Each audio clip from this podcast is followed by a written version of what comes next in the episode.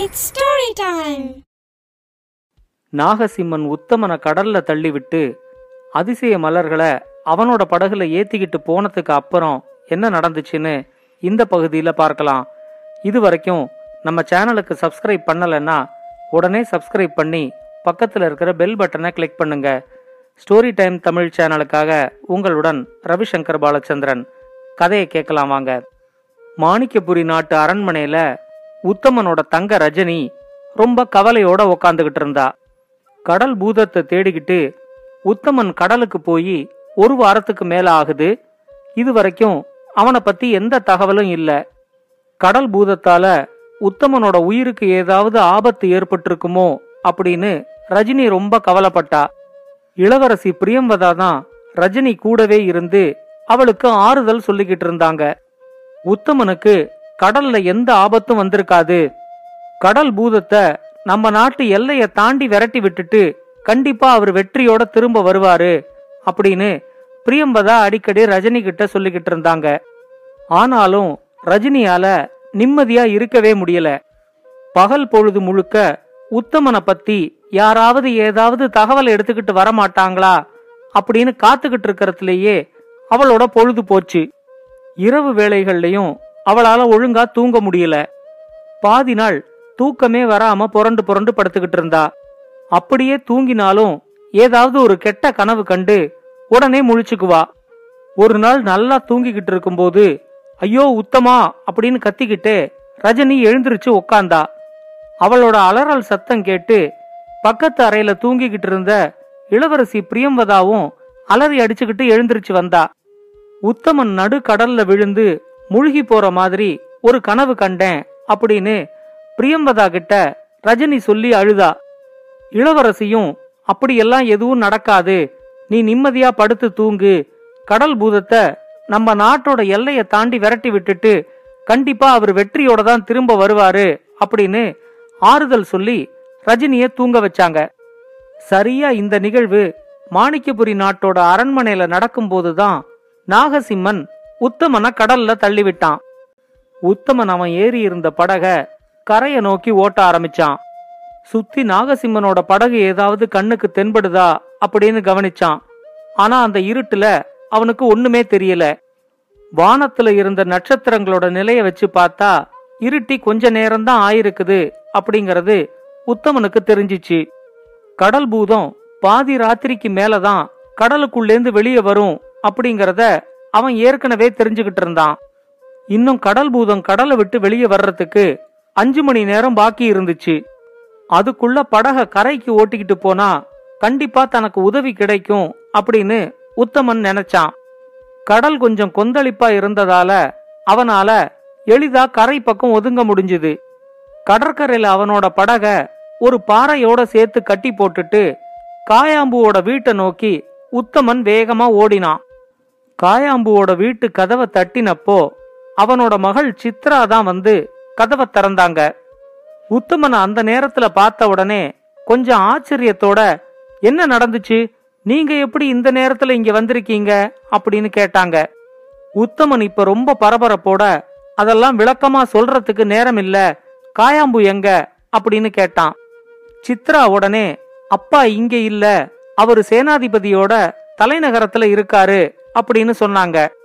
அதுக்கு பதில் கூட சொல்லாம உத்தமன் அந்த நேரத்துல தலைநகரத்தை நோக்கி ஓட ஆரம்பிச்சான். அவன் சேனாதிபதியோட மாளிகைக்கு வந்து சேர்ந்தப்போ துர்ஜயனும் காயாம்புவும் வெளிவாசல்ல உக்காந்து பேசிக்கிட்டு இருந்தாங்க. உத்தமனை பார்த்ததும் காயாம்புவும் சேனாதிபதியும் எழுந்திருச்சு ஓடி வந்தாங்க. இந்த நேரத்துல நீ எப்படி இங்க வந்த? நாகசிம்மன் என்ன ஆனா? அப்படின்னு சேனாதிபதி கேட்டாரு. உடனே உத்தமன் நாகசிம்மன் என்ன படகுலேருந்து கடல்ல தள்ளிவிட்டு அதிசய மலர் கட்டுகளோட எங்கேயோ போயிட்டான். அவன் என்ன ஆனாங்கிறதே எனக்கு தெரியாது அப்படின்னு சொன்னான். சேனாதிபதி அவங்கிட்ட கடல் பூதம் வந்துச்சா? நீ பாத்தியா? அப்படின்னு கேட்டாரு. உடனே உத்தமன் சொன்னான் கடல் பூதம் எப்பயுமே பாதி ராத்திரிக்கு மேலதான் வரும்.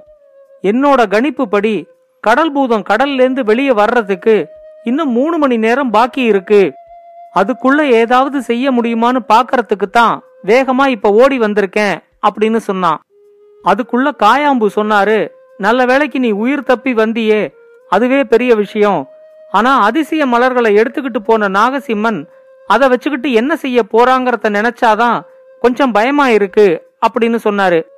உடனே உத்தமன் நாகசிம்மன் நாட்டுக்கு எதிரா செஞ்ச சதியையும் கடல் பூதத்தோட உதவியை எடுத்துக்கிட்டு அதுகிட்ட பேரம் பேசுறதுக்காகத்தான் மலர்களை திருடிக்கிட்டு போனதை பத்தியும் விளக்கமா சொன்னான்.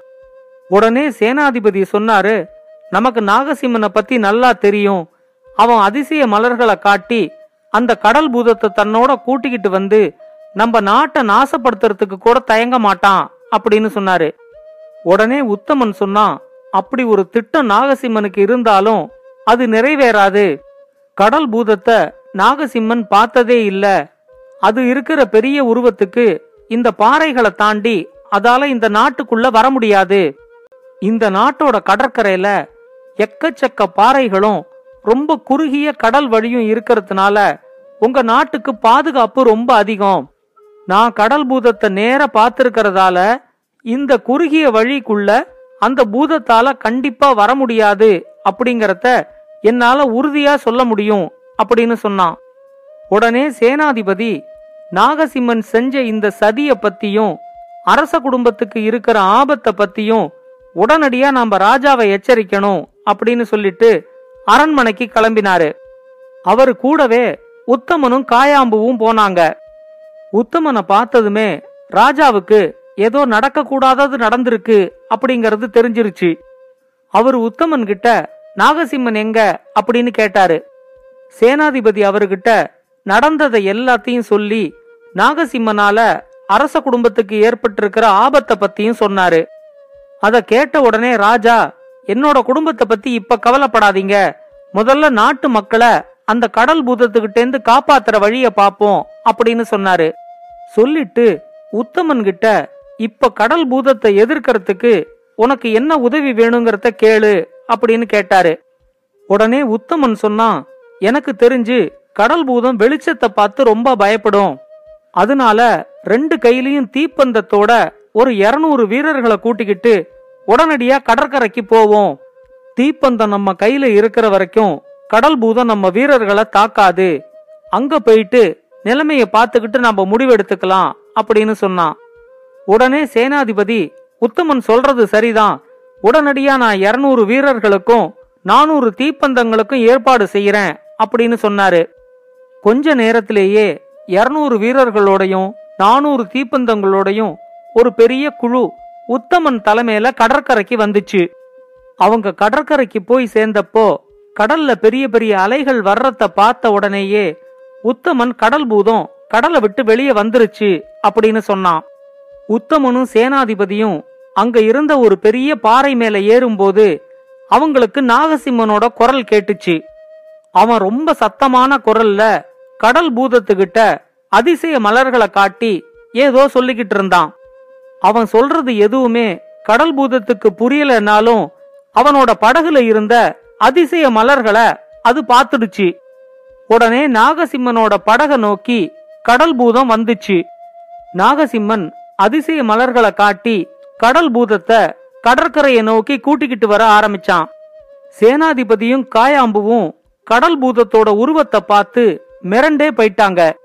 அதுக்குள்ள ராஜாவும் கடற்கரைக்கு வந்து சேர்ந்துட்டாரு.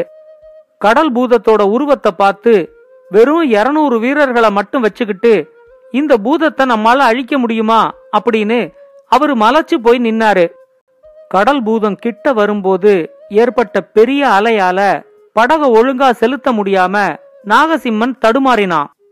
நாகசிம்மனோட படகு ரெண்டு பாறைகளுக்கு நடுவுல இருந்த ஒரு இடைவெளியில போய் மாட்டிக்கிச்சு.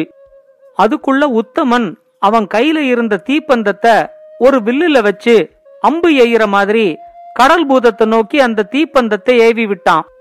அந்த தீப்பந்தம் கடல் பூதத்தோட கால்ல போய் விழுந்துச்சு. தீப்பந்தம் விழுந்த இடம் தீப்பிடிச்சு எரிய ஆரம்பிச்சதும் கடல் பூதம் வலியால துடிச்சிச்சு. ஆனாலும் அது அதிசய மலர்களை எடுக்கிற முயற்சியா ரெண்டு படகையும் கையில தூக்கிச்சு. உத்தமன் உடனே அங்க இருந்த எல்லா வீரர்கள் கிட்டையும் அவங்க கிட்ட இருந்த தீப்பந்தங்களை வில்லுல வச்சு கடல் பூதத்தை குறிபாத்து எய்யறதுக்கு சொன்னான். எல்லா பக்கத்திலேருந்தும் தீப்பந்தங்கள் வந்து தாக்க ஆரம்பிச்சதும் கடல் பூதத்துக்கு கோபம் ரொம்ப அதிகமாயிடுச்சு. அதோட கையில இருந்த ரெண்டு படகுகளையும் அங்க இருந்த பாறைகள்ல ஓங்கி அடிச்சு அந்த படகுகளை செதற அடிச்சுது. அதுல ஒரு படகுல இருந்த நாகசிம்மன் பாறையில மோதி அந்த இடத்திலேயே உயிரை விட்டான். அந்த இடம் ரொம்ப குறுகிய கடல் வழியா இருந்ததாலையும் அங்க எக்கச்சக்கமா பாறைகள் இருந்ததாலையும் கடல் பூதத்தால அந்த இடத்தை விட்டு எளிதா நகர முடியல. உத்தமனும் அவனோட வீரர்களும் தீப்பந்தத்தை தொடர்ந்து கடல் பூதம் மேல எரிஞ்சுகிட்டே இருந்ததால அது நிலை தடுமாறி போய் அந்த பாறைகள் மேல விழுந்துச்சு. பாறைகள் கடல் பூதத்தோட உடம்ப குத்தி கிழிச்சதால அதால எழுந்திருக்க முடியாம ரொம்ப தடுமாறி திணறிச்சு. உத்தமனும் அவனோட வீரர்களும் தொடர்ந்து கடல் பூதம் மேல தீப்பந்தங்களை எரிஞ்சுகிட்டே இருந்ததால கடல் பூதத்தோட உடம்பு முழுக்க தீப்பிடிச்சு எரிய ஆரம்பிச்சுது. அந்த பாறைகள் மேலேந்து எழுந்திருக்கவும் முடியாம உத்தமனோட வீரர்களை எதிர்க்கவும் முடியாம கொஞ்சம் கொஞ்சமா அந்த கடல் பூதம் அங்கேயே கருக ஆரம்பிச்சுது. நாலு மணி நேரம் நடந்த இந்த சண்டேல கடல் பூதத்தோட உயிர் அதோட உடம்ப விட்டு போற சமயத்துல ஒரு பக்கம் பொழுதும் விடிய ஆரம்பிச்சுது. இந்த கதையோட தொடர்ச்சிய அடுத்த பகுதியில கேட்கலாம். ஒவ்வொரு பகுதி முடிவிலையும் முந்தைய பகுதி மற்றும் அடுத்த பகுதிக்கான லிங்க் இருக்கும். கிளிக் பண்ணி தொடர்ந்து கேளுங்க. மறக்காம உங்க கருத்துக்களை பின்னூட்டத்துல கமெண்ட்ஸா பதிவு பண்ணுங்க. இது மாதிரி இன்னும் பல நல்ல கதைகளை கேட்க ஸ்டோரி டைம் தமிழ் சேனலோட தொடர்புல இருங்க. நன்றி வணக்கம். இந்த கதை உங்களுக்கு பிடிச்சிருந்தா லைக் பண்ணுங்க கமெண்ட் பண்ணுங்க ஷேர் பண்ணுங்க. மறக்காம ஸ்டோரி டைம் தமிழ் சேனலை சப்ஸ்கிரைப் பண்ணுங்க. அப்படியே பக்கத்துல இருக்க அந்த பெல் ஐகானையும் கிளிக் பண்ணுங்க.